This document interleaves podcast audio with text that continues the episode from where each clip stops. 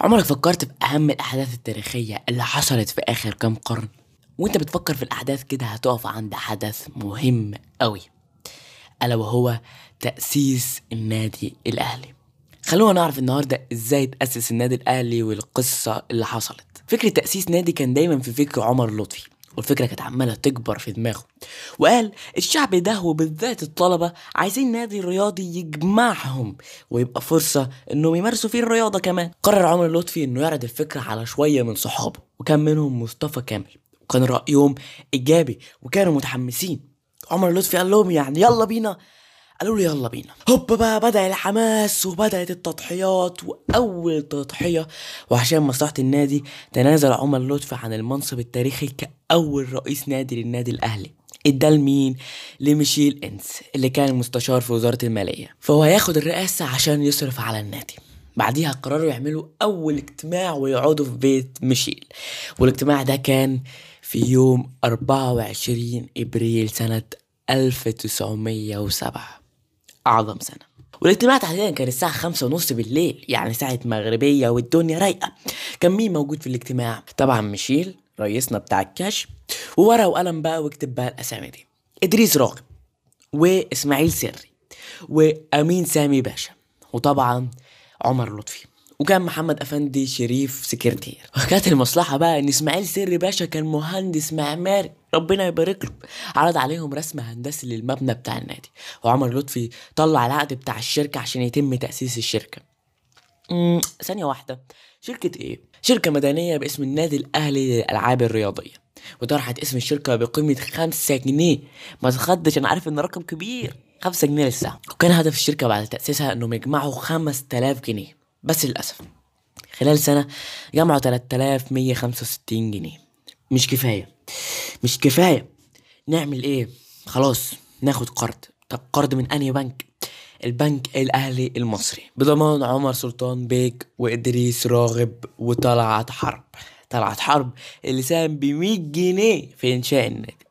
100 جنيه. أنا عارف إنك مش متعود على الأرقام دي. لو ساهم ب 100 جنيه في زماننا الحالي يبقى دوبلو لحق إنه يبقى له ركنه في جراج النادي ومؤقتا كمان. كان في جمعية عمومية للنادي كان مين رئيسها؟ سعد زغلول. ويلكم ويلكم أبو الزغاليل أبو الزغاليل اللي ورث الزغاليل علي معلول. قررت بقى الجمعية العمومية إنهم يختاروا اسم النادي ألا وهو النادي الأهلي للرياضة البدنية.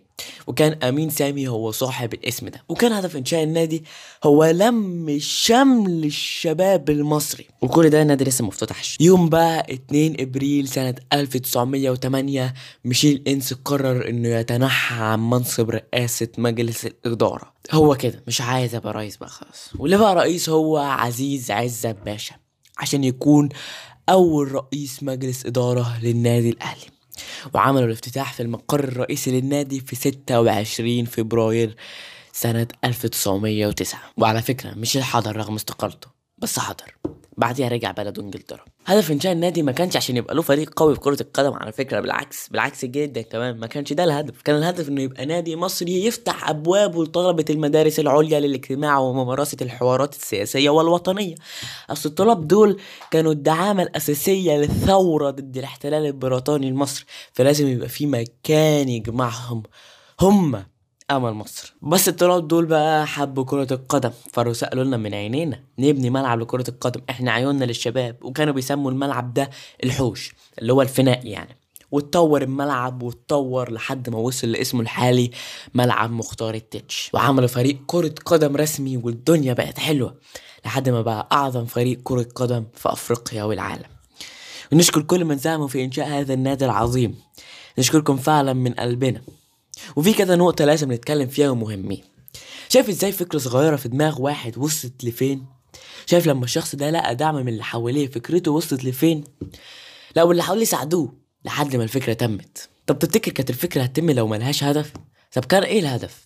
الهدف هو لم شمل الشباب عشان هم المستقبل. لولا الأهداف والتضحيات والإصرار ما كانش كل ده حصل وما كناش عرفنا النادي الأهلي ده. كلام مهم وقول لي رأيك انت كمان في الكومنتات على يوتيوب ولو انت بتسمع على ساوند كلاود وسبوتيفاي ممكن تيجي انستجرام نتكلم هناك. انستجرام القهوة هتلاقيه تحت. وأنا عايزك تعرف إن إحنا المستقبل. سلام عليكم. مستقبل يضيع ده كلام غير مسؤول! أرفضه! أرفضه شكلا وموضوعا! المستقبل لينا يا سوزوكي! المستقبل لينا اهدى يا دكتور أيوب. اهدى سهل مش شايف سوزوكي بيقول إن المستقبل مش لينا.